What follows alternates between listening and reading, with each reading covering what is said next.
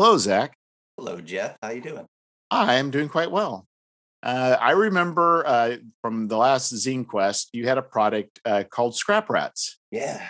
Which seemed it was very cool, but but what was most memorable was uh, walking around Gamehole Con, mm-hmm. and then there was a booth with banners, and on the banner said Scrap Rats, and there's Zach. yeah, yeah. Gamehole Con was awesome for connecting with people that uh, like even you know we went to Gen Con and Origins and uh, it lo and behold it was Gamehole where I met some cool people and and got to got to connect with people that I had kind of kind of knew from the interwebs or that kind of knew me and that was just really cool. Uh, wow. Yeah, it was probably for me. Uh, so this is my first one going uh, as a as a cr- a creative person has put stuff out. I mean, mm-hmm. as far as I didn't have a table, there really wasn't any wares I was hawking, know, nothing like that. But the interest was actually to one meet people, two there was a business thing I needed to talk to someone about, and then three was um, you know just um, and it's too early. I already lost it on three, but anyway, uh, the games were fun, but the uh, the people I met, every single person, creative wise, uh, left me supercharged at oh, the end yeah. of the weekend. yeah, that was that was an invigorating convention. Like, man, I got like you had a you had a banner or a sign right that you had made that yeah like RPG Facebook group um or RPG Zine Facebook group and I saw that. I'm like, there's going to be somebody next to that banner that I'm going to be excited to talk to at some point. And lo and behold, there you were. That was awesome.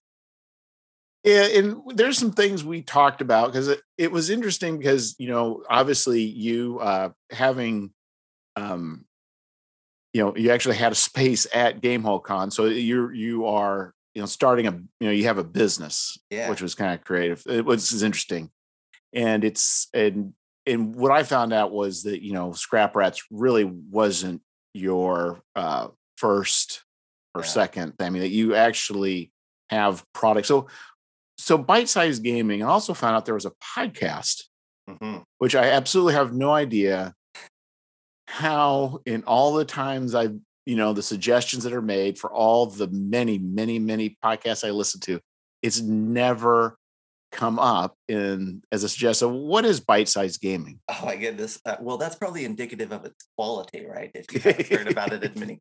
Um, uh, so bite-sized gaming uh, is kind of started out as a podcast, and then it became a, a, publishing arm, and now it's an arm of a publishing company. Um, but the podcast is just me and a couple of my Yahoo buddies um, that during the pandemic, right at the beginning stages, we were all uh, we'd all been DMing for Adventures League um, through organized play. We went to conventions. We did a whole bunch of conventions every year together. And um, we're like, man, we're not going to get to do conventions. Let's do something else. So we started a podcast. And we're like, we're just going to sit around and we're going to bring topics that have come up at our tables as dungeon masters, like like different issues or insights or ideas, and we're just going to talk about. It. And that's exactly what it started as three guys talking, and and we had a, a Catherine, our friend Catherine was on at that point too. Um, and then I uh, I had also around that time a few years ago got into Kickstarters and kickstarting my own stuff, and um, I kind of uh, saturated my buddies with Kickstarter. Every time before the podcast, I'd be like, "Man, you seen this Kickstarter? Like, you should you should check this out." And my news every week we had a little news segment my news was like there's a really kickstarter on right now you guys should check it out. And uh lo and behold that soon became like most of our news was like here's a new kickstarter project it's awesome. And then zine quest hit last year and we did like 12 creator interviews uh, for that and that just sold us. So then we switched half of our podcast over to just let's just talk about kickstarters and and which which ones we love and what's cool about them. And that's what we've been doing now for a year is one episode a week is let's talk as game masters about topic and one episode a week or just about one episode a week is what we call crowdfunding corner where we talk about kickstarters that are live and what we like about it yeah i think the idea of coming up with topics is gets to be difficult after a while. I could be wrong. That seems to me to be a, a problem where after like X number of episodes, it's like you revisit old ones or, Yeah. or what? it's hard because um and we have revisited a little bit but we're also trying to like there's some people there's some episodes that you just don't feel like you can do better than somebody else has done right like we have a patron saint at our podcast uh, matt colville right and Yeah. there's been numerous topics where we've we've been like what do we talk about this and we're like can't do it better than he did it so we're just gonna leave it alone um so yeah there's but the beauty of it is that we do have three of us and that all three of us are consistently running games and so we just keep our ear out. You know one ear when we're running games is on is there any podcast fodder in what's going on right now? And uh that helps that for sure helps. It, it it's rare that we don't have something maybe not something that all of us feel like we have something to contribute to but we're like well two of us can let's do this Well, I think at least you you feel the uh, enough freedom to like you did movie reviews, which I enjoyed, yeah and I thought, well, not just reviews. You actually talked about. So you did a, the the, which I thought was, you know, where you did first half where you're like non spoilery, and then Yeah. the second half be spoilery. But I thought, you know, because you talked about, the, I think the mark of a what I find interesting is you reviewed movies that I don't want to watch, but I enjoy listening to the review of the discussion of the analysis of it. So that Yeah. to me, you guys did a, great- an absolutely great job because I'm not going to watch Friday. Was it Halloween? I really Oh, don't care. no, you should not watch Halloween. No, But so I mean, bad. But even if it got a good review, that's not my that's not my thing. But I really enjoyed the discussion. Yeah. You know, and the Halloween thoughts behind kills. it. Halloween kills. Let's be clear for your listening audience. Halloween kills. I think is the one that that uh, John made us watch. And oh my gosh, yeah, that was an interesting episode. Yeah, sure. So it's your moral duty to go around and say, yeah, there, there's, there should be a disclaimer on that episode. We we watch this, so you don't have to. Um, yeah. So, uh, the, it. So then, as far as what what was the point where you said, "Hey, you know, we are going to we are going to start to make RPG products for uh, for sale." Yeah. So um, right before the pandemic hit, um, it was in 2019. Uh, a couple other buddies of mine uh, that live more local to me were like, "Yeah, it'd be fun if we made something like that. Would be that would be cool. Like leave, you know." I think we had this idea of like leaving our mark on the community and just, you know, putting a little stamp out there. And so we uh, we kickstarted a product called uh, Oceanic Depths in uh, 2019, December 2019, um, and uh, it funded. It was a little like 112 page resource guide to like 5e cre- aquatic creatures, player options, spells, everything.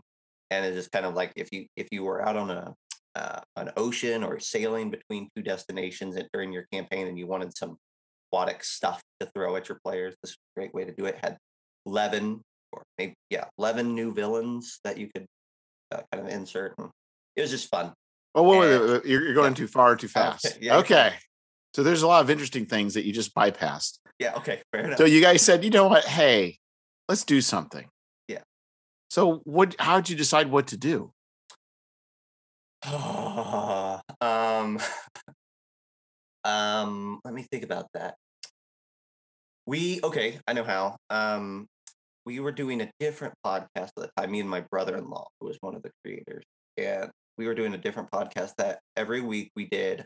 We talked about either a monster or a or a uh, subclass from 5e, and I think from that once we decided we wanted to make something, we're like, well, we we talk about monsters and subclasses every week. Let's let's do a book of that. Um, and then it was, well, what do we? What's the feel of the book? Like, what what makes our book useful to people? Well, the thing is, you said we're, we are going to do a book. The two of us, we are going Yeah. to do a book. We have Yeah. determined we got the subject, and we know we're going to make a book. So what did? So are either one of you artists? no, no, no. I don't think there's. I, let me rephrase that. I will say no for me. About that? that? That feels that feels uh, no, we had we had zero. We brought zero uh, artistic talent to this project. Okay, so do you have uh, any background in uh, layout and design?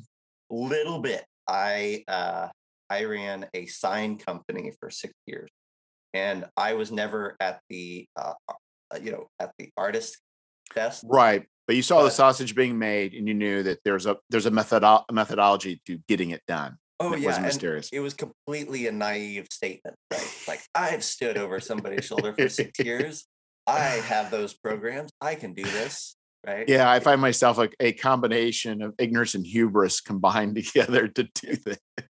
So, Yes. so you said, you know what, I can do this. So there's a little bit of hubris and naivete. Yes. You said, you know what, uh, have you done? Um, you and your partner, have you guys done much writing? Uh, yeah, I had put out a few projects on the DMs Guild Okay, um, at that point, so I, I, I, I had enough to feel like I had done that before. okay. So you you got everything, and then the the the intent was then to go to print and publish an actual full book, not a Yeah, something small, but a book. Okay. yeah, yeah, yeah, yeah. So then what was your next step? You're like, okay, so did you guys divide up, say we're going to write this? And that was the division, or how was the division of labor So generated? It, it was a learning experience. There, we we grabbed our buddy Devin, um, who was also local and also came on the podcast every once in a while, and we said, "Oh, the three of us will write." And we wrote mm, the subclasses and a few of the other things. We did a whole- we did a subclass for every one of the twelve subclasses. Um, and then we are like, you know, like let's. I think I I don't know if it became daunting. I can't remember if it became daunting or if we always had this idea but we decided that when it came to the villains, we wanted to recruit some people that we liked or that that were friends of ours um, to kind of come in as guest writers. And we had no money. right? Like at Right. that time, I'll give my age here, but at that time, like I think I was like 25, 26. My brother-in-law is the same age as me. My friend was the same. Like we're all around and had nothing. So we would call up these people and say like, "We'll give you thirty dollars to write in our book." and uh, As you as you pull out a, a wad of cash of one- ones and fives. ones and five. Yeah, yeah, yeah. Uh, it, it was it was like we were earnest, right? Like we wanted to pay people. We had no idea what what paying was worth. None of us had ever made money, right? Right. right. And so we were reaching out. We're like, hey, if if you do this, we'll give you like thirty bucks plus. Uh, we'll put an ad if you have anything at all that you want to promote. We'll put an ad for it in the book. Um, and we got like some cool people. One of the people, like uh, uh, my buddy Troy, who uh, ended up doing the next podcast with me, wrote. But also, we got some cool people like um, Justice Darmon, who ended up uh, going and working with Beadle and Grimm's. Right, he was at Game Hole Con. Uh, Okay. he's, he uh, he's he's uh, and he he runs uh, games with Matt Colville on a weekly basis now. Like he's he's a big name uh, in in a lot of circles, and uh, we have one of his early writing credits in our little book. Which is kind of cool. yeah, the book will be in a museum now. Yeah, that's right. Uh, Future generations will look back and say, "Look, this is where it all started."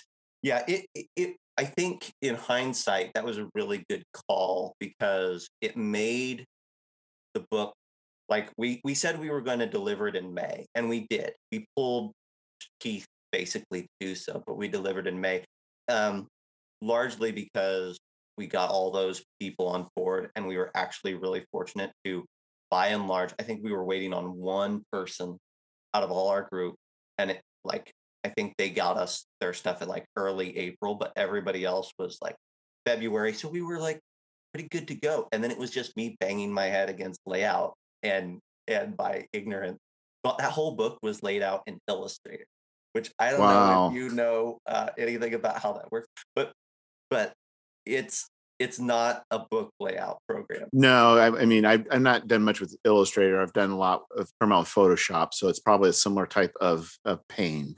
yeah it's it's a pain and it's it's like i remember say I- i was running it on an old older computer at that point so like once it got to you know 70 plus pages if i wanted to save it i would literally hit the save button cross my fingers and walk away because it would take like 20 minutes to save that file Uh, and sometimes it wouldn't save and the whole computer would hard lock and you'd have like all right i gotta restart the whole thing and er, from from wherever I had successfully saved before, and it was a nightmare. Amazing. Yeah, it was it was great. It was great learn. It was a great like this. I don't want to do this again, and then, of course I did it again. so so uh yeah it's it's insane i think the thing is what you you know it seems like once you um start reaching out to people you start making connections and i think it's i think it's a very important part of yeah and i think the other thing is you had going for you is you had a group of people and that's what's hard because i think you know the stuff i've done mostly till now has been myself and there's always a certain worry that you know when you're in your own echo chamber you're not going to get things right, right. or as good as they can be. So getting more and more people involved actually can can help. Of course, it adds to the complexity too that what you faced is that you're now dependent on other people. mm-hmm. Mm-hmm. And that's not always easy to say, you know what? Yeah. That's uh I mean, look, I I I've been super fortunate. Like 99% of the people that I've worked with have been really great uh, but it's that one percent that you have a learning experience with, and, and it makes you stop and think, okay, but could I do this? Right? Like, yeah. Um, that's that's a question that comes up now at the beginning of every project. Like, yes, I enjoy working with people, and I want to work with, people, but there's a line in which you have to evaluate and say, am I is bringing this person on worth? You know, like, there's a scenario in which they get sick or a family, right. like a meaningful reasons that they miss deadline. I mean, I could miss those same deadlines too, but but just it's one of those things where it, you got to weigh those risks and and sometimes the answer is as much as I would love to have an, another person on this, or I'd love to have that guest writer or whatever. I shouldn't. I should just leave it alone. Yeah, because it is stressful. I mean, and you know, and for a lot of us it's such a it's such a side gig and it's stressful yeah. enough as it is you know the more complex the project the more the more people involved the the more as a person trying to run that project the more stressful it becomes and it's just i i for my first um so my first project uh of scoundrels for ZineQuest, mm-hmm. i found an artist negotiated the artist is in i can't remember if it's new zealand mm-hmm anyway, so it, I'm going to add some details, but this is kind of what happened. So we kind of talked about it. I paid the money, uh, at least I think half up front. They started the project, but the person was married at the time, mm. but was going through a sexual sex change transition. Mm-hmm. The marriage broke up. Mm. The person went on the street. the, art was like three quarters done, but still not right. And when went silent for a while, like for months. and then right before the the the uh the you know, I was getting close to ZineQuest, uh the person pops back up saying, you know, I was on the street, bad things were mm. going on. I was fearing for my life. I'm at home with my family now. And uh and here's a finished product. Have a good day. Wow. wow. Oh, I couldn't be mad at this person uh-uh, because uh-uh. you know what? It's like they're going through something I can't even imagine. So yeah, it's rare that anybody has an excuse or a reason that you can be mad about, right? Yeah, like, exactly. There's there's just everybody's got stuff you have to be okay with. With you have to be okay with being okay with people's stuff. yeah.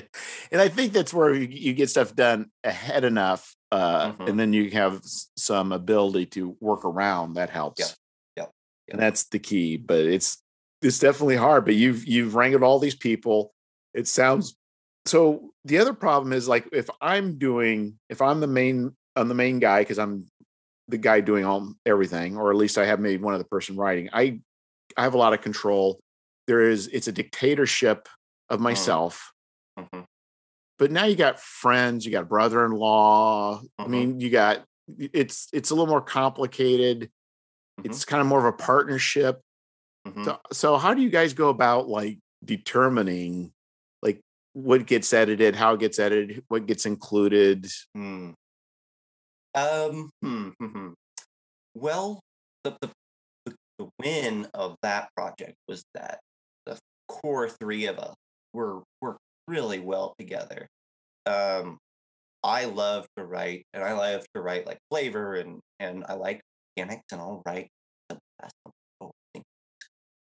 Devin, our friend, is the same way.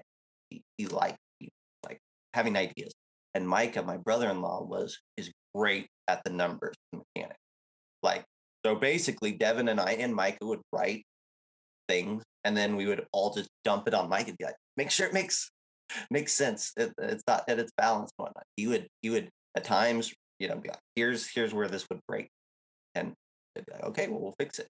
And um, uh, you know, there were times where I'd say like, hey, for the layout, for it to be consistent with all the other things, the other villains, the other subclasses, we have to have a section here.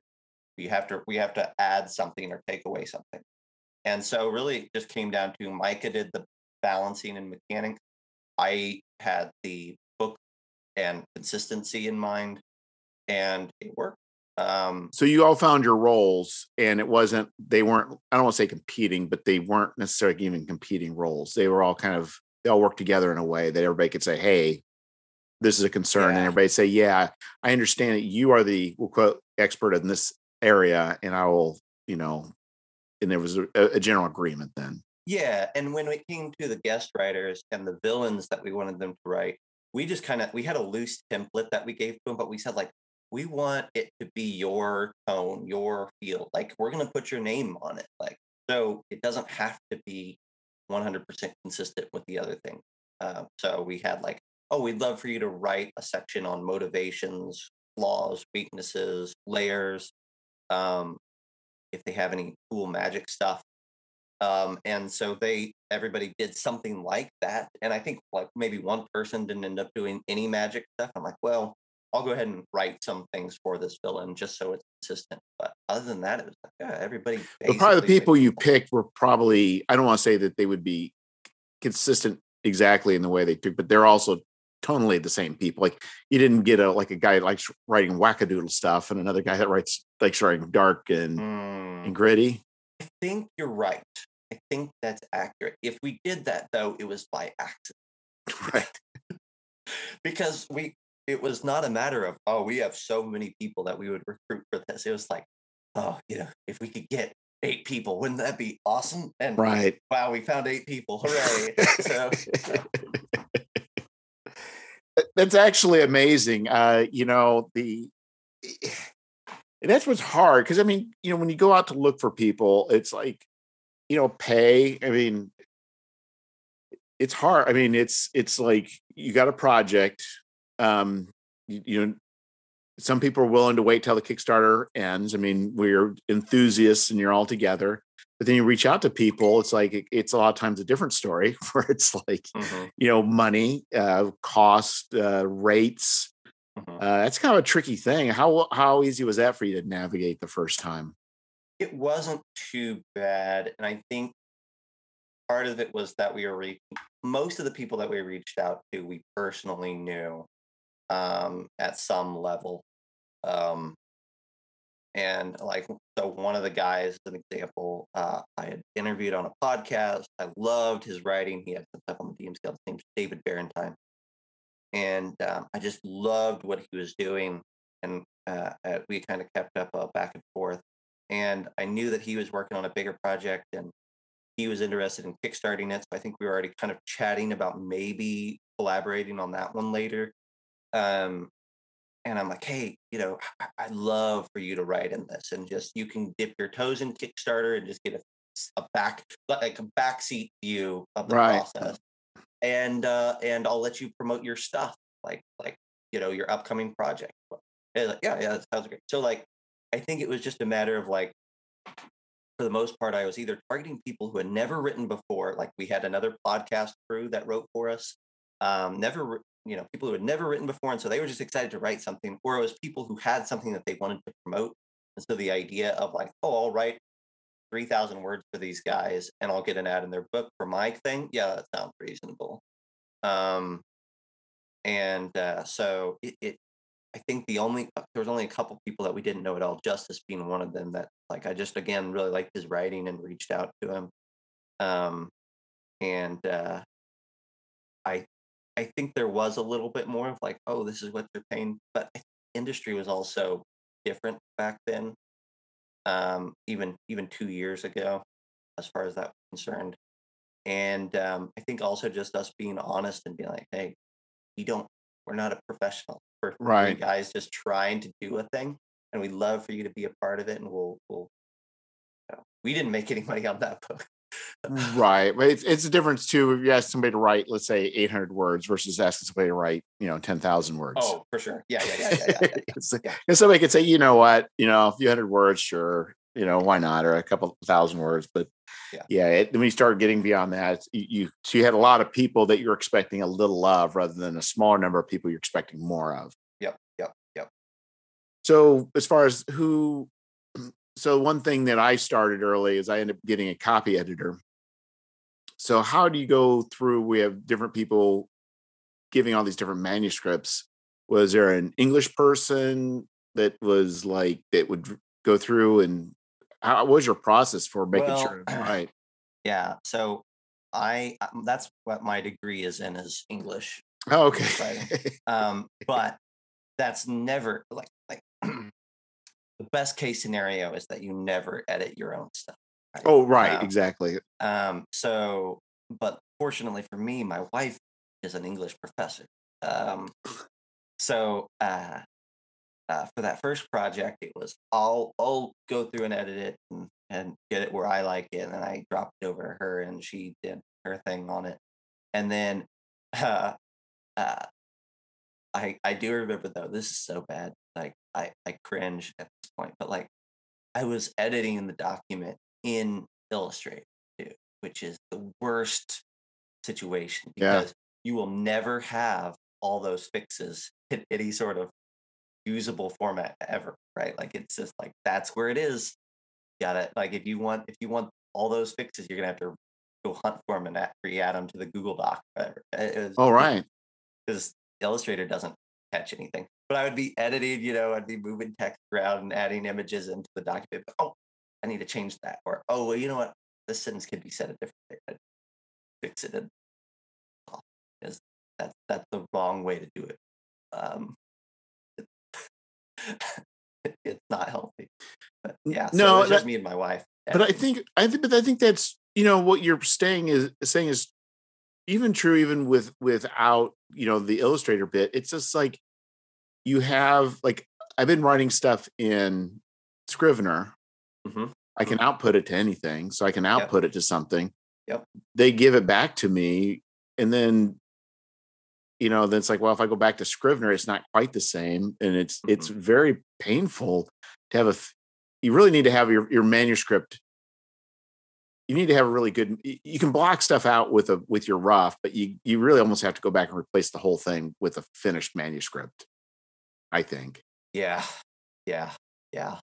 it's like you got to say okay this is blocked out i'm just i'm just locking um, any sort of text changes but everything that's got to be fixed has got to go through word or through Yeah. whatever google docs and at that point then because that's what i'm doing with scrivener it's like i would love to give a file to a, an editor and then they they view it in scrivener but they don't they don't Yeah. have scrivener so then they Right. you know so Yeah. then it's like okay if i got to get to this thing and then next it goes to this phase now this document is for out the, the document i'm working with Well, and and Illustrator is so bad because um, unlike uh, InDesign and other actual book layout programs, um, it only puts things in one text column. Right?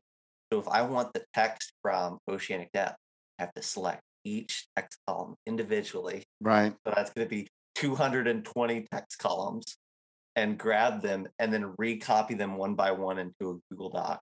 Right, because it's Um, it as graphic elements, not as a book. Exactly, not as a text. Yeah, not as true text with a layout. Right. Right. Yeah. Yeah. It, It's fine for an eight-page uh, pamphlet, but so oh much- yeah, like if you have to, like, and or if you know, like, you could definitely get away with it for like promotional things and things like that. But um, it it, it is not designed to handle a book. yeah. Because I've and, and I I've been pretty fortunate as far as that goes. And you know, by the time I got involved, I mean, uh, Affinity. So I do Adobe. I did Mm-hmm. Adobe for Photoshop um, and for Lightroom. Mhm. It wouldn't have been that big a deal to to go to InDesign, um, but Affinity kind of came out the much cheaper product. Yep. Yep. and so things are much easier now than they were back in even your day. Uh, when you started your day back uh, a handful of years ago. Yeah, exactly. So yeah, because to me the editing was important. So you, it sounds like you guys really had you you had a group of like-minded people. You kind of had your own uh, course uh, skill sets. You had your own individual groups of uh, of, of uh, expertise. So you really had a team really from the beginning, Yeah. which which worked out well. Yeah, we printed the book locally. Um, the company that we had a printer in town, and I didn't, I had no idea where to order stuff online. Like, so I'm like, all right, well, the, the printer down the street, I had a working relationship from the sign company. So I, I walked in, I'm like, can you do 112 page book? And they're like, uh, well, we've never done one before, but we could probably do one. Yeah. All right, cool. And they're like, well, we'll have to send off the cover. Cause I'm like, well, I want to cover laminated. Yeah, I had this idea. Like, yeah, we could you could make that work. They did. It was awesome. Like they did a great job. Like, but it is all made local. Yeah. and But it cost you Um, fifty dollars per book to get it printed. it was it was uh not as cheap as it is to get it online. Um, it was I could probably tell you, I think it was like eight dollars a piece is what I ended up paying for that one. Eight or nine. it's not bucks. bad. We ordered uh four hundred in that first print run. Um So was this Uh, kickstarted? Mhm, This mhm. this was Kickstarter. Yeah. So you said it Kickstarter. So so you already knew your numbers. Well, yeah, we had we had sold like um I want to say like 120, 140 copies through Kickstarter. Um something around Wow. there. So you took a leap of faith really with getting another couple hundred printed out. Yeah, it was like, well, we you know, the big big jump, like we were weighing like uh, our cost, right? And like and and there was price margins for or, or, or price points for getting the books even cheaper. Well, if we go to 400, it costs nine dollars, and if we're at 200, it costs thirteen dollars. So it's only going to cost us an extra three hundred dollars or whatever it was, you know, Right. whatever the math came out to to get an extra 200 copies.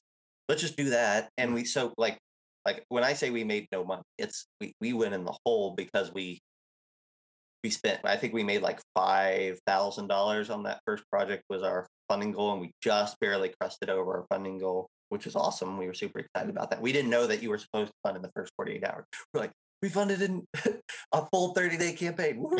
Like literally it was uh in the last like six hours we hit our goal and we were- so pumped um uh and we spent all of that money on on getting the book printed and and getting those copies and getting everything mailed out to the back But but here's the deal. The way I look at it is this was this was college for you. This is making Yeah. a product college. This is Yeah. this is and you actually came out cheap. It came out cheap for you. You didn't have to spend thousands of dollars to going to Kickstarter school and to make a book school. You guys just you did it. And at the end of the day, you you, you came out even.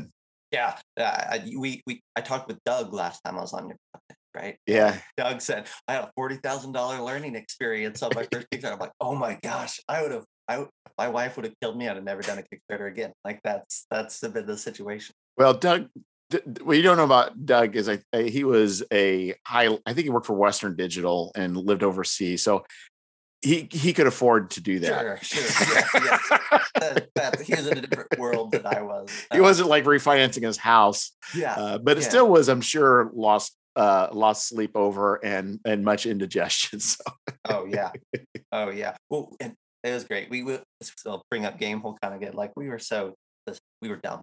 Um, we we were gonna run games. Uh, my brother, all three of us were gonna run games at Game Hole Con Adventures Lake, and uh, that was in late October at that point, November, right at the beginning of our Kickstarter.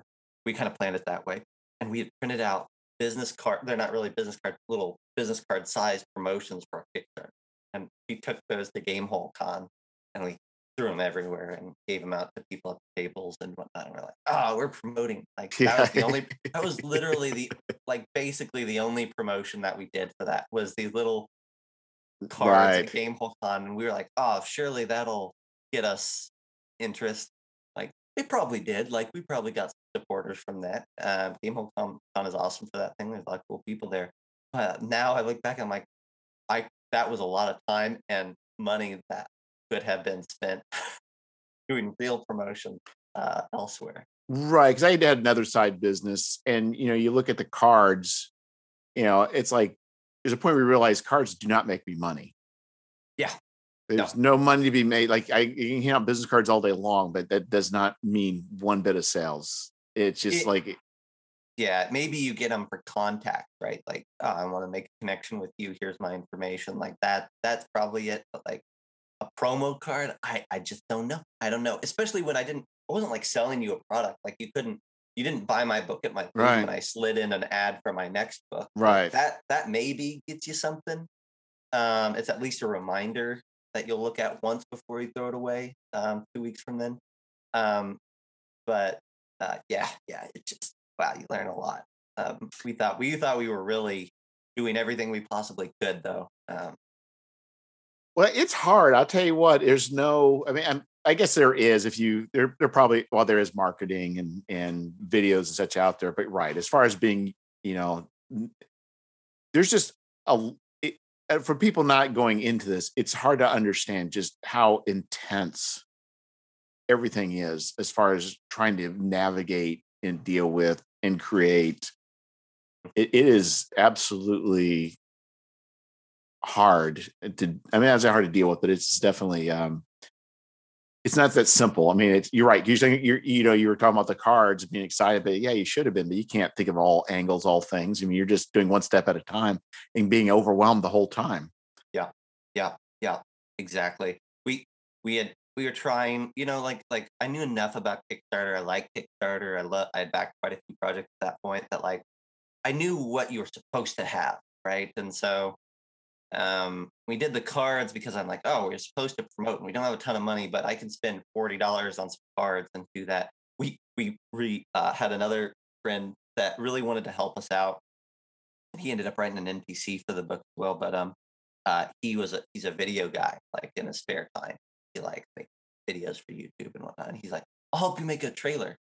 Um, so we went over to his house one day and like he had a green screen and we Micah and I stood in front of a camera and pitched our product and he cut it together and made a little trailer for us. And it like it was an enthusiastic effort. But now I look back at it, I'm like, yeah, we I knew that I wanted a video, like a little movie, Yeah. but with the Kickstarter. But uh and it looked like compared to a lot of videos, I think it looks all right. But now I look back, I'm like, that was a lot of effort, and I wrangled yet another person to this yeah for, for no real pay because really we we paid him what we could. But I'm like, you know, we could have just done audio with a couple images, and it would have been just as fine. And instead, we drained this guy's evening plus like three days of him trying to find the video and all our nonsense. Anyhow, yeah. well and i think the thing is i mean we all have finite amount of energy Yeah. and marketing takes a lot of energy by marketing means going on all the facebook groups and posting stuff going to reddit and posting stuff and going to twitter and posting stuff and Yeah. trying to find people in Yeah. podcasts it's like even making a video i mean that, that's writing your kickstarter page it's all how much Yeah. time and, and it's like you kind of want when you're only you're not you're not Monte Cook Games, you're not uh, you know. Paizo. It's just so you got a limited amount of time. You really want to put your money or your time where it's most beneficial. It's not Yeah. always clear what's the Yeah. best. Like make a video, not make a video. Should I make a video? I don't know. it's like Well, and and now kind of I'll pull us into the present a little bit. Now, um, you know, we kind of done some transitioning and things. Uh, I now uh, run a company called World of Game Design, and high Size Gaming is just an arm of it. Um, and part of World of Game Design's emphasis is that I help a ton of creators make their own stuff in addition to my stuff. And so, like right now, we've got legitimately, I believe the number is nine Kickstarters launching from January to March. so those Uh, nine are so they are Kickstarters, people saying going to you, Zach, saying, Zach, I need help with these. These aren't you saying I'm developing nine products. This is these are people coming to you. No, yeah, exactly. Um, I've got I've got one that I could say is mine in earnest, right? And that's uh, I've got a more forward thing coming out. Um, but uh, you know, like um, we've got some team members on World of Game Design that wanted to make stuff, right? So I'm helping them make their stuff, and so they're internal projects still, quote unquote, um, but they're passion projects from other people for ZineQuest and things. And then it's other people that are, you know, wanting to do stuff for ZineQuest or or not ZineQuest, um, but in the spring, and they're just, I, I really want to do this, but you know, maybe maybe they're like, uh, I want to write I'm really good at writing, but I don't want to have to mess with layout and finding artists and actually kickstarting this thing. I just want to write the thing, and I'm happy to give you a portion of the profits to do the rest. And so there's a chunk of people there. There's a chunk of people that like I'll do all the writing and I'll wrangle all the artists and I'll do the layout. I just want to hand you the finished book and you help me print it. So how do you figure the pricing for that? So that is something you know I, am not to that level i, I would like to yeah. get out of right what i'd like to do is i like to get out of the writing portion and a lot of these mm. other things but i thought you know i just it'd be nice for me to just publish stuff but mm. it comes down to pricing right yeah. like how do you price uh, you don't have to give your specifics but yeah. like but you're talking about you are saying i'm a, uh, a full uh, shop full what i'm sure the term is but one-stop shop. Yeah. I can be a one-stop shop. Yeah. So and you know we're talking a lot of different things so how do you how do you figure out pricing for those different services? Yeah it's going to be different for every project but what i could say uh, most of the time is that most people come to me for the kickstarter side of it right? Like they they can make a book or they can write a book and they get they can pull a team together to do the rest but they don't know kickstarter right? Or they don't know it well enough. And so most of the time it's hey help me do a kickstarter and maybe some fulfillment on the back. And so for that sort of thing i'm looking at what's the size of the project? Uh, what am what do i think this will probably make? Um, and how much time am i going to put into it to get that result right um, and so the fast answer is usually for a quote unquote smaller project and by smaller i typically mean zine size yeah. to like small soft cover size. Um, I'm I'm typically asked for a chunk of money plus twenty percent.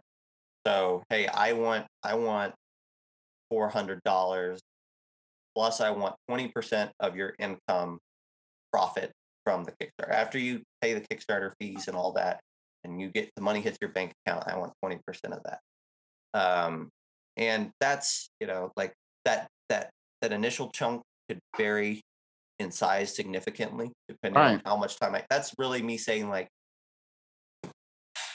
all right well this project could not fund. I don't think it I, I typically try to avoid taking on projects that I think won't fund but um but uh, uh if I think it'll fund then I'm like well but this is a small project I'm not going to take like I don't think this project is going to do eight grand so taking $400 plus 20% is a big chunk maybe I'll knock that down to 200 bucks or you know whatever. It, it that all depends. Um, so it's really there's a certain amount of.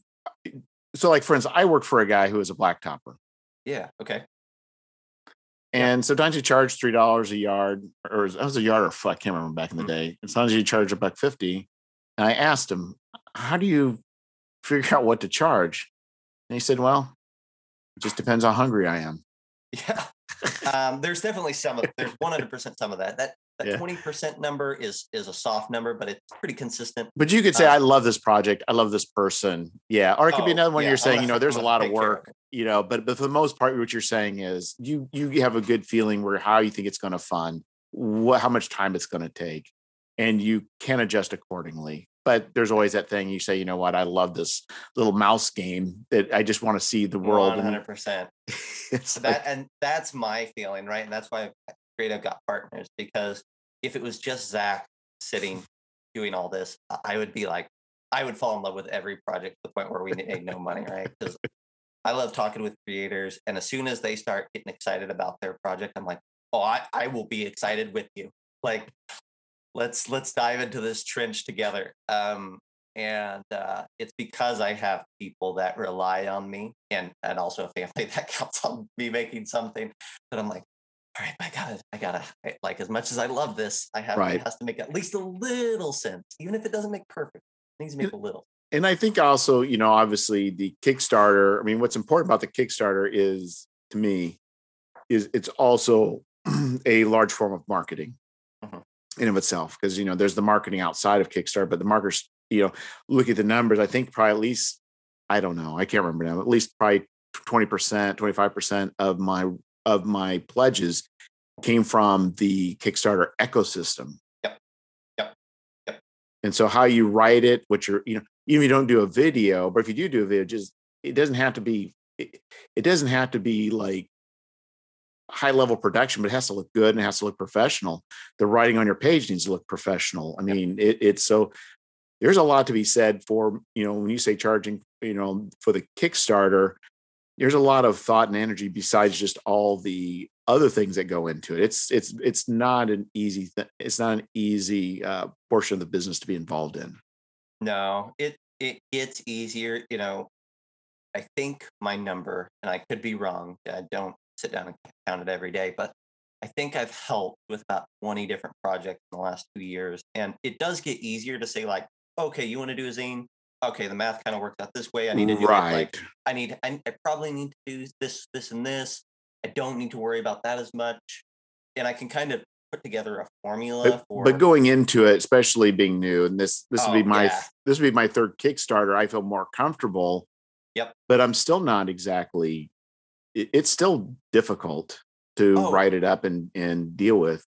Yeah, I do this like uh, consultation call is what it's called. Uh, when somebody wants to potentially work with me, I'm like, yeah, we sit down and have a chat about you know what it takes to do a Kickstarter and what you want me to help you with, and that's a two hour call. And at the end of it, I've yet to have anyone say anything other than, I did not realize like that there was this much that needed to be done. It's it's absolutely overwhelming for the first for the first time person. If you really think about every component of a successful Kickstarter, it, it's a lot. One of the things also I will say is this is going to sound kind of trite, but I think what helped me finish my first my last two is just being able to work a spreadsheet. Yes. If you cannot do the analysis, get somebody to do the analysis. Yeah. Yeah. How many Kickstarters have died on that spreadsheet floor, right? Like, um, or died because they didn't hit that spreadsheet floor. Um, Yeah, Yeah. because because it's you know it, there are so many things that can be involved, and I think it's tricky. You know, is is you know get your proof. I mean, if you think about all the things you want to do, are you going to do a proof copy? Yeah. you know, you got to add that into the cost, Yeah. and even if it's not for. So, like for me, the so for uh, Journey to the Madlands, I just I didn't really worry about setting the funding level to where it needed to be to break even because I already sunk some cost into it. Yeah. it's like those are gone. It's gone. Yeah. So there's no point in me not trying to get. You know, Yeah. And Yeah. for my next one, it's going to be I, it's a four thousand dollar. I think it's gonna be about forty five hundred dollars just to break even. Mhm, mhm. But but you know, but the spreadsheet tells me even if it doesn't fund at that level, my loss isn't that great because the largest amount of my cost is the printing. Yeah. And the fewer that I sell, the less of that major cost is there. Yep. Yeah Yeah. it's it's and and the other thing is like as much as you could like so the flip side of, of the of the spreadsheet right is that there's a learning experience every single project Yes. um because you think oh i i listen i don't have this figured out. As much as i have this somewhat figured out i don't right? Um and uh I- I, i'll give you an example and i'll i'll, I'll be i'll be a little bit tactful here but um um i just did a, my first GameFound uh, project that i consulted on this summer. And i did a uh, it was with uh, Modiphius for uh, their skyrim board game. And uh, it ended up with a i think we netted about 1.3 million um, from that one. Um, and i they wanted me uh, I, I really appreciate them and they really wanted me to be hands-on with the entire kickstarter process from the beginning or GameFound process. I'd never done a GameFound before never done a board game before um, but they knew that i had done plenty of crowdfunders and anyhow. Um, boy there's so much that i learned like and like from the scale of it, um, but also from GameFound, but also from you know how they managed their community and their comment section and whatnot, and and and how they thought about updates and um, stretch goals and um, add-ons. It, every project you have you start thinking about all those things, and you come to a realization that no two projects are going to be exactly the same um, from those uh, points of view. And I man, that was that an incredible. I took about three months of my life um, to get that one out the door, but uh, invaluable. Every every Kickstarter is invaluable, but, but fascinating.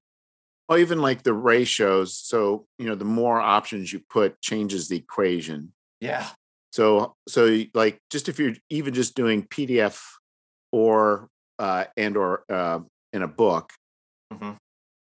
How you price each one of those and those margins, and then and then what the ratio is for those selling mm-hmm. can make a drastic difference in the outcome because mm-hmm. you don't know. Mm-hmm. it's, it's like, and first, oh, go ahead. I was gonna say, like, like think of like GameFound was crazy um, because you can look at Kickstarter and you can find similar projects to what you want to do, and you can be like, oh, and I can make it look like that and whatnot, and like, okay, well, I think I could probably hit the same numbers back um, you can kind of you have all these points of comparison if you look.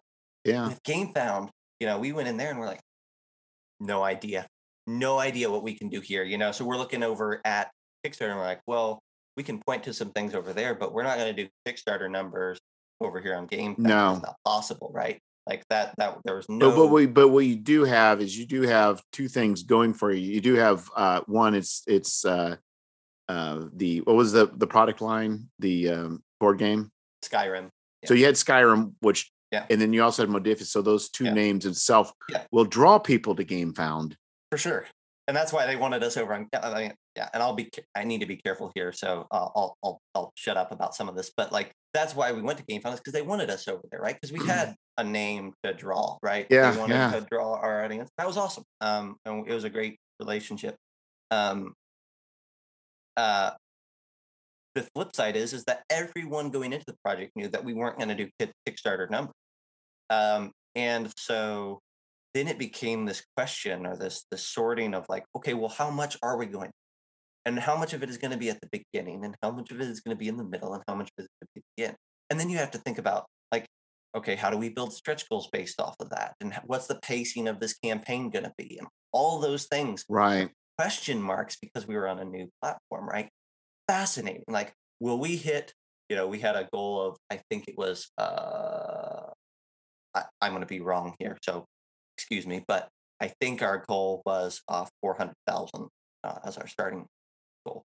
And um, we're like, will we hit that in the first 10 minutes, in the first minute, in the first day? That's important, right? Like for yeah. a project of that size, knowing those, and we didn't. And so then you have to, then you build in stretch goals. And you're like, well, what if it takes us three days to hit 400,000? All this has to change. So, oh man, just there's there's so much, you know. Um, but that's the same thing. But you know, go even going into a Kickstarter too. I mean, it's those are the same things we did early yes. going on, right?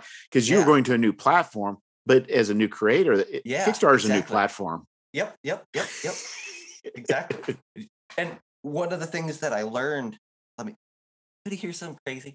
Uh, we're we're so so far off the rails at this point, but um, I think that the Kickstarter backer is signing up for entertainment as much as they are for a book.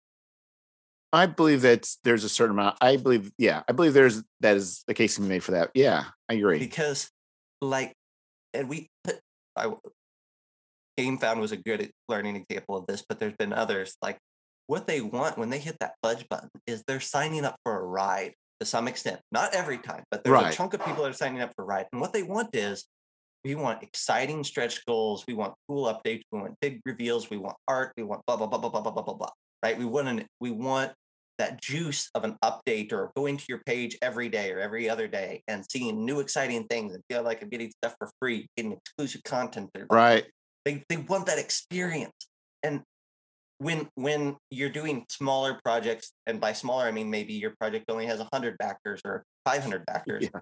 um, you don't the, the, the noise ratio isn't that high. Like you don't get a lot of feedback a lot of times on those, right, from your comment section. But when you got one point, when you got, you know, uh, seven thousand. Well, I think it's a different audience too. For like the zines, they're not necessarily expecting you to have twenty-seven step goals. You're absolutely right. But part of that, right, is that we. I think though that there's a learning experience here, right? It, that's what I learned is that like, okay, it's on a bigger scale, but the same thing is true it's just that the zine people don't know it yet. The zine audience is still newer, but right. eventually, you know, and, and this, and we're all the same people, right? So, like, yeah, I when you sign up for a board game, maybe there is that energy and that expectation, and you're doing a 30 day campaign and you got to keep the energy up.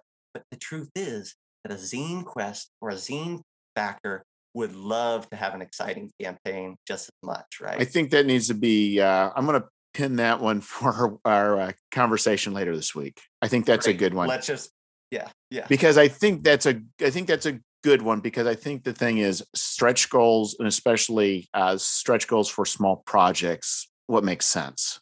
Yeah, yeah. It's easy to come with stretch goals when you're you're doing a half a million dollar or a million dollar Kickstarter. You know, but, it can be, yeah. Like, but, but when you're doing, but you're only doing like a three thousand dollar Kickstarter, it's a little different here's the thing though, right? Every project has a budget and stretch goals will destroy a budget if you budget and then you do stretch goals, right? Every well, it depends on the sketch goal, sketch goals, the stretch goals. If the stretch goals are sketch goals, then sketch goals will get you. Mm-hmm. They're sketchy. But I yep. think it is, is, but the thing is, is there's some things that add to the cost, and there's some things you can do that don't add to the cost. Yeah. Yes. Um, they're either going to add to the cost or the time, right? Like those they, are your right. Two. Yeah. Um, and you're absolutely right, right? Like being tactic, tactically minded about your stretch goals. But also, here's the thing, Jeff, and this is this might work up some people, right? But the, this is the truth of the matter. If you look at, I would say, practically any large scale Kickstarter, what you will find is that 60% or more of their stretch goals are intended to go in the book from the beginning. Right. Right. And what they do is they say, here's the book. Yeah. We have 50 monsters in this in the back of this book, but we really, you know, it would still feel significant to have 35. So let's take 15 of those monsters out and let's make three stretch goals to do five monsters each out of those and we'll put them early on in the stretch goal thing, we're gonna hit them. We're not worried about it, but it gives the backer something excited, makes them feel like they're making progress. It's entertainment, right? Like right. that's what they understand is that it's entertaining, right? And they don't know that it was, or and even if they did know, they don't care that it was that they were originally designed, right, for the book. And so, um, that's Eh, you know you don't want to just do that and you got to have a product at the beginning that makes sense right you can't sell a book that's a skeleton and then say whoa we'll put all the rest of this body together um but it's kind of like to me it's like buying board games it seems like sometimes board games when you see the expansions and when you buy the expansion you're like you know this should have been in the game to begin with yeah and you're like oh it probably was. You stripped it out and said, "What can we do as add-ons? We got this great system. What can we strip out and then sell it to these people after they bought the game?" Yeah, yeah, yeah, exactly. You don't they want do that, that kind of feeling. You want to say, "Okay, the stretch goals feel like they are something legit, not yeah. something that you just kind of." Yeah, and that comes down to being really tactical, tactically minded with your with your goals, and also knowing like you have to be confident that not, only am I going to hit my funding goal, but I'm going to blow past it by X amount, right? Because the thing on Kickstarter now is you need to fund in the first 48 hours or you're doing it wrong, quote unquote. Um, uh, and so if you know you're going to fund in 48 hours, then you know that you're perfectly fine to make those stretch goals for content to some extent. Well, I'll, I'll tell you the other thing too, which is kind of weird psychologically. Um, even if you whatever you set that stretch goal at, whether it's low or, or wherever it's at, or you, yeah. and even though if you know you're going to hit it at any time until you hit it, I always feel this feeling of stress. Oh yeah, for sure, right? Like that's yeah. You feel. I remember I did a project with uh, my buddy Tom uh, in the pandemic. His first, we did a zine, and um, he was laying on the floor like the first three days, like yeah. just holding his stomach and just moaning and rolling on the floor. I'm like, it's fine, we're doing great. Like we're gonna fund so quick. He's like, oh, not worth. Like even after we funded, he's like, oh, how, what number are we gonna hit? And I'm like, you, are not long. For, you're not like you just need to close this uh, web browser and walk away for a while. This is how it's gonna feel for you because this is this is how Kickstarter is. Well, I just remember with my first one, um, I was short of the goal that Tim Shorts sent out, a, you know, an email, hey, or uh, Facebook, hey, help my friend out. Yeah, I, I know the exact person that put me yeah, over the goal, and I mean, I got, I was getting emotional, yeah. Even though I knew I was going to make it. It was like the second day, but it just still was just like up until I got it, it just didn't feel real. Yeah, yeah, yeah, yeah. Oh, it's yeah, it's one. There is that that feeling of Whew, I did it right, and and and I think now right, like there's two numbers. That's that's where I end up now is that there's two numbers. There's the goal, and then there's the real goal, right? And and so um you know to a family member an outsider or, or a contributor they're like oh you did your goal. I'm like no there's there's another feeling that's like down in the pit of my stomach that's like Yeah, yeah, yeah. but we need to hit we yeah we had a goal of a thousand dollars or five thousand dollars. Mhm. we really need to do another two thousand or whatever for me to feel like this was a, the success that i wanted it to be. Right. Exactly. And i think it's just um yes and it's and it's hard and i don't know i think in in even though not everybody should do a kickstarter but man everybody should do a kickstarter just to know what it's like Well, and like, you know, it's fascinating, right? Because once you've done this and you have those numbers and you feel those feelings, right? Um, then you watch projects. a great project that that I like a lot. Um, it was a 5e book called Desarda, dark fantasy uh, setting. And um, they launched, hit their funding goal, uh, I think in two days or something like that, big hardback book. And um, they canceled in like day two. Uh, What? You guys are awesome, Oh. right? And I'm like, and but I knew because I had done some. I'm like, I bet they had a target number, and it was, you know, they knew that like they need to hit X in the first 48 hours for them to have a chance at hitting target number Y, right? And sure, sure enough, three months later, they came back and they had a bigger marketing campaign, and they hit. They, you know, they kept it going, and they did a lot better in those first 48, and they kept it rolling, and yeah, like, but you know, as a as a person who I'm suspecting that somebody who didn't know anything about Kickstarter, didn't know the back end, would be like, "Well, you would hit your goal. Why would why would you cancel?" but i think in some ways it's to me i I don't want to say disingenuous but it is a certain amount to me you're kind of breaking faith with people when You- you do that it's so tricky, right? Like that's the thing. That's that's where I was getting at. So that maybe that's the theme of this section of the podcast is like that's the trickiness is that they want Kickstarter backers want an experience, they want entertainment, and you are responsible then for constructing the ride, right, of that entertainment. And and varying degrees, smaller creators right aren't worried about as much, but like um you're responsible for creating the ride. And if you're like, oh, well, this was a fun, exciting beginning, but I know how this ride is supposed to go. And I know that because we didn't have the, you felt like the beginning was exciting, but we had built this whole ride to start from somewhere else. And now we've got to scale it back, which is tricky, or we could just restart the ride.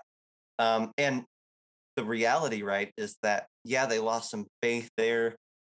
Um, it feels disingenuous. But on the flip side, let me I'll go back to Skyrim for just half a minute. We built that whole campaign to avoid the ride. Our vision for that, we, you know, we sat down and we said, look, we know that people like this ride, but but we also know that there's a group of people that feel like some of the parts of this ride are disingenuous, right? Stretch goals that are meant to be core box feel disingenuous. Um, you know, um, um, uh, a funding goal that isn't high enough and you know that you're going to hit it feels disingenuous. So like we could have set a goal of fifty thousand dollars. Goal doesn't matter, right? But we said, well, let's set it for four hundred thousand because that means that we that's actually was all of their development is tied to their development. Right. It's a real number, right? um, and so we we did all these things. We said we're going to do stretch goals that aren't core content, that aren't key to the base game, that are 100% add-on. We're not going to do a ton of exclusives because we want everyone to get to enjoy all of this game, and we're gonna we want this in retail stores, and we want it to you know everybody. Even if you missed the Kickstarter, you know we're in the middle of a pandemic. We don't want you to feel like I have no money and now I've lost half the content because I wasn't on board during this 30 days, or whatever, right? Like we had all these like we want to we want to tell a true campaign. That was the goal, right? Um, we want to make a you know XYZ. We launched it and people did not like that there was not a ride. We still had stretch goals, we still had all these things, but they're like, where's the ride? Where's like you guys didn't fund in the first three minutes. There's something wrong. You funded in 13 minutes. And we're like, right. We funded, we, we had a goal that was 10 times what the average, you know, like people set the goal stupid low so they can say they fund in two minutes, right? Like, well, and um, I think you're right. I mean, when you start talking about the ride, because I think, you know, going back, it is very apparent from the larger companies, they do curate it that way. Mm-hmm. Mm-hmm. You know, when you, when you, re- like, like, let's say we'll just pick on like Monte Cook or somebody, they sure, know they're going to yeah. fund it a half a million, but when you have stretch goals at every, you know, 15,000 or every 10,000, yeah. you're like, and all it's doing is adding yeah. You know, a small we thing. didn't want. We didn't want like, oh, you unlocked three tokens. Congratulations. Yeah. like you, you unlocked a card. Like it was like, how dumb is mm. that? Like I think it's dumb at least. Like that's where I was like, mm. it doesn't feel real. Like I was as me, right? It doesn't feel significant. Yeah. It doesn't feel meaningful. And at the end of the day, I'm looking, I'm saying, but in order for me to use this card, I have to also have these three tokens that you unlock afterwards. And then I really need the miniature that's unlocked three stretch goals later like that like that doesn't feel real it just is it's just a it's a convoluted thing but uh, and i'm not saying there's a balance to be had i'm sure but what we learned in that campaign was that the balance leans more towards create the ride. Right. Which i think is good. So why don't we go ahead uh sure. so you have a project more a Mörk Borg project. Yeah. So what made you decide to dip your your toes in the Mörk Borg waters? Okay. Um, what do you know about Mörk Borg, Jeff? Okay, m- my experience is uh, I don't own Mörk Borg, mm-hmm. Uh, but my experience is um, my understanding is I think it's like in a hellish landscape. Uh, the party there's going to be a TPK within a set amount of time that's randomly determined. Things are going to escalate. It's a mm-hmm. simple system, and it's a very much a very dark and gritty hellscape setting, kind of like uh, Shadow the Demon Lord, but with less optimism. Yeah, there you go. You got it right on track. Um, yeah. Okay. Cool. Perfect. So, I I avoided Mörk Borg for a while too. Um, and I'll be honest here. Part of the reason was because I hadn't quite dove. I still haven't fully dove into the OSR side, right? Like, and I like it. I think it's cool. I just like, oh, there's so much out there. And for a long time, I was a 5e only guy as far as like creating, and I ran a ton of 5e stuff. And um, uh, so it just wasn't thing. And then I saw it on Amazon, and it's like hardcover book. And at the point, it was like 28 bucks. I'm like, oh, for 28 bucks, right? Sure. I ordered it, got it in. I'm like, oh, it's not a full size book. That's why it's $28, right? It, it's A5 size. Um, and I opened it, and I'm like, well, this book is gorgeous. Like it's beautiful book, crazy layout. It has, you know, it has 110 different fonts in it. Um, it breaks all the rules. And one of the rules that it breaks is like the table of contents is in the back of the book, which I didn't even find for months. like I open the book, I'm like, uh, what does this book even have? And then I'm like, all right, well, how do you play this game? And it's like, you flipping through the book and you're like, oh, okay, you start character creation on page 28 and then it just falls off and then you have to keep reading and then on page 40 it starts again and then it bounces back to page 32 and then like like and you have to just suss all of that out like it's not it's not presented it's an experience system. reading the book is an experience it's, it's not just con- the it's a confusing experience is yeah. what it is Jeff. like Uh, but it's by intent, not like most of the rule books that are just confusing and you think, why are they doing it? At least with Mörk Borg, it was intentional. I hope so. Right. Like I, I read it and I was like, I don't get this. And I just set it down. Right. I put it to the side. We talked about it on podcast briefly. I'm like, it's a beautiful book. I'll never run it because I don't understand it. And I don't know why they made the choice to make their book difficult parts. I put it on my shelf. Um, and then I went to Gamehole Con six months later, and the booth across from us had a Mörk Borg product, uh, Masticator's Gate. Um, and I walked over to him during uh, one of the days. I'm all right. Explain it to me like I'm like, why, why more? Like, what's cool about this thing? Um, and and why should I like? It? And so I, they talked me through their book. They and they kind of like Mörk Borg is 100% style, zero sub. Um, as far as the mechanics go, mechanics are the mm. stupidest, simplest game you've ever played, um, and everything is hmm. about the feel. Um, so I'm like, okay, I can, if it's super simple, maybe I just need to like look at it from those eyes and not try to make it into something bigger. And you know, I could see their enthusiasm, and I thought their book was awesome. And so I went back home. I'm like, all right, I'm gonna give this thing a real go. And I read it through. I'm like, yeah, this is mind-numbingly simple now that I know what I'm doing. And I found the table comics, which is super. um, um, and then I started looking at Kickstarters and more Kickstarters out there. Like, there's so many cool projects, and I started picking up zines, and I'm like, dude, these awesome. Like, and I ended up with, I think I have like 12 already because you, you, you grab them and you want more um, I'm like, oh man, it's just it, it's refreshing to have. I think maybe it's just my first foray into the OSR with any intentionality. And I'm like, I love how simple it is. I love the grittiness of it. I love the um, the earnestness of what they're portraying. And um, I wanted to be a part of it. I want to contribute something and so I had I've had this idea you know in the back of my head uh, for a long time. This idea of a prison barge dungeon crawl, where uh, you know we have these these what they're called hulks in our history, where they would take old galleons and uh, ship of the line, and they would convert them and they like build stuff on top of them, housing and things, and set them in ports and whatnot. That would be a prison. I'm like, why would it be cool to do a prison cr- dungeon crawl through like a ship that's been completely retrofitted to be a prison. Yeah. Um, almost like an Arkham Asylum feel where like the prisoners have taken control of the ship. And I'm like, that feels more Mörk Borg.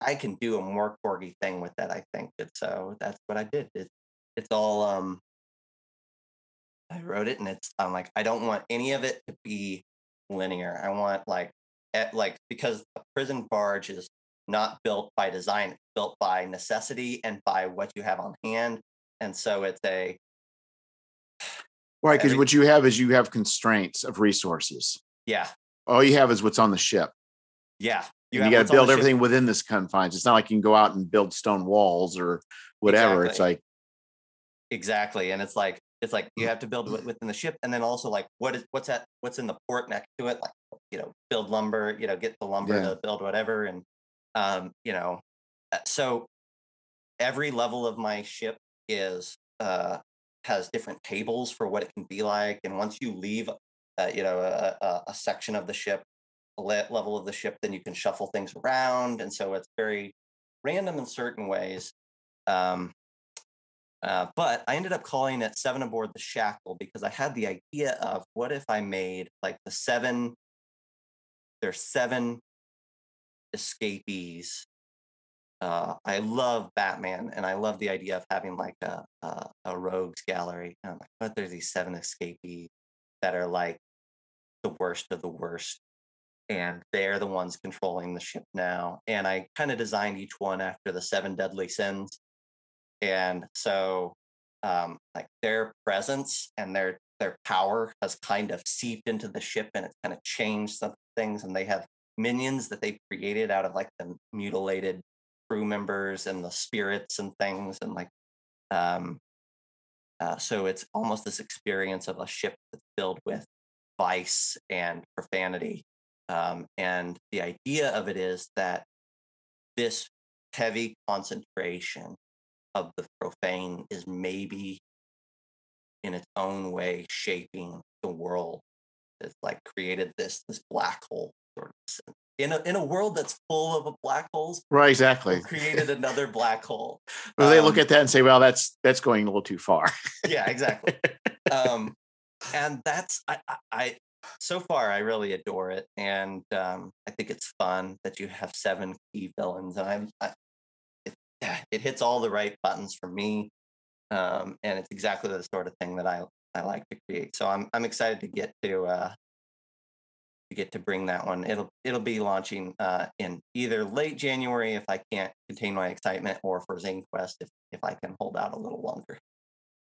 So, are you doing the layout for it all? Or do you hire out the layout? Uh, well, I do have a bigger team this time around that could help. Um, I haven't pulled the trigger on who's going to do the full layout yet. I am considering maybe doing it myself because Mörk Borg is more of a um, uh, a graphic design page yeah. per page as opposed to here's a column, here's another column, here's some art for it.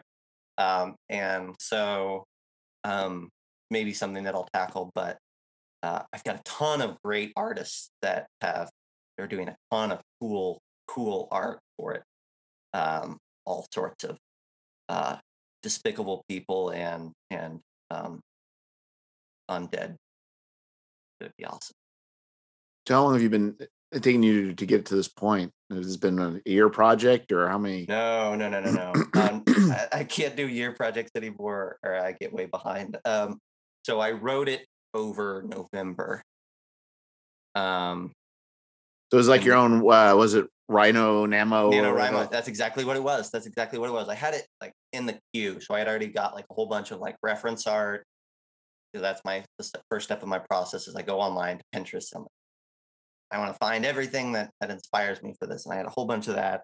I had that ready to go, and then for Nina NaNoWriMo, I'm like, I'll write this thing. And uh, so that's what I did. And then we've been play testing it some in, in December and commissioning art in December and building the Kickstarter in December. And then in January, we'll finish up the art. We'll do some more play testing. We'll get it to editing. And so the book will be ready to go to layout during the Kickstarter. Yeah, wow, that's pretty exciting. Yeah, yeah, it's going to be fun. So it'll be about 40 pages, I think, uh, all said and done. Yeah, it's uh it's uh it's a now you're kind of going into Phil Reed uh areas now. oh yeah, he said I saw him post. He said he's going to do 12 projects 2020. Yes, project a month. I'm like, God bless him. Like that's just a man on a mission, and that's him and him alone. Like I I can't imagine. Like well, what I realized was so I just um so I just dropped uh, an episode. I just interviewed him uh, last oh, awesome. week. So I just dropped an episode today. I mean, just like two hours ago. Okay. And uh, so he he does. I knew he worked for Steve Jackson Games. I didn't realize he did layout. Uh-huh, uh-huh. So he's been laying out for decades. Yeah. Yeah. So that to him's the easy part. So it's just, uh, but man, he does it so well. Yes. Yeah. Well, and he's doing like um he's doing it the way that allows you to do a project a month, which is not. I own several of his books and I love them. Um, but like, uh, if you look through it, like he's really good at a layout, um, but also finding, you know, uh, a lot of stock art that people haven't found or oh, using yeah. it in ways that people haven't thought to use it. And so he doesn't have to wait on a ton of other people no. to to get him his content. He can he can produce it because he can make he can make uh, you know stuff that anybody has access to look better than anybody else can make it look. And he can do it in a weekend. He can lay the whole thing out in a weekend, not even break a sweat and not lose any sleep. Not like you or me putting all nighters. He can just say, you know what? Yeah. Here it is. Yeah. yeah that's that that makes me sick to my stomach. That's what it makes it. Yeah. yeah. So anyway, I think we're hitting the, the time space continuum. Yeah. The wall's coming. Uh yeah, I'm really looking forward to that Kickstarter. Um, we are going to be uh, we are going to be recording you and I and uh, and also with uh, Jim and also um, Doug. We're going to do another recording about the Kickstarter roundtable. So we'll be doing that here uh, this week. We'll probably drop in a couple weeks. So, um, anything else you want to talk about, or? Well, let me just let me uh, close off here by uh, maybe plugging a couple of these other projects that I'm oh, feel free. with, if that's all right. Just a quick little rundown of a few of them. Um, so, uh, company that I uh, am running now is called World of Game Design. Uh, so you can find us on uh, Facebook and uh, we're getting Instagram set up and YouTube and the new company. So we're getting a lot of that stuff uh, launched for the new year. But Instagram, YouTube, which will all be there. Um, uh, but I'd love to point you in the direction of some of our my other creators. Um, there's a project called Home of Terror that's going to launch this spring. Uh, that's by my friends uh, Zach and Patrick. Big, huge book of horror resources for 5e. Huge book. It's to be like 350 pages. Awesome. Um, uh, one of my partners, Jared, is doing a book called Picks and Intrigue, which is a really special book to him.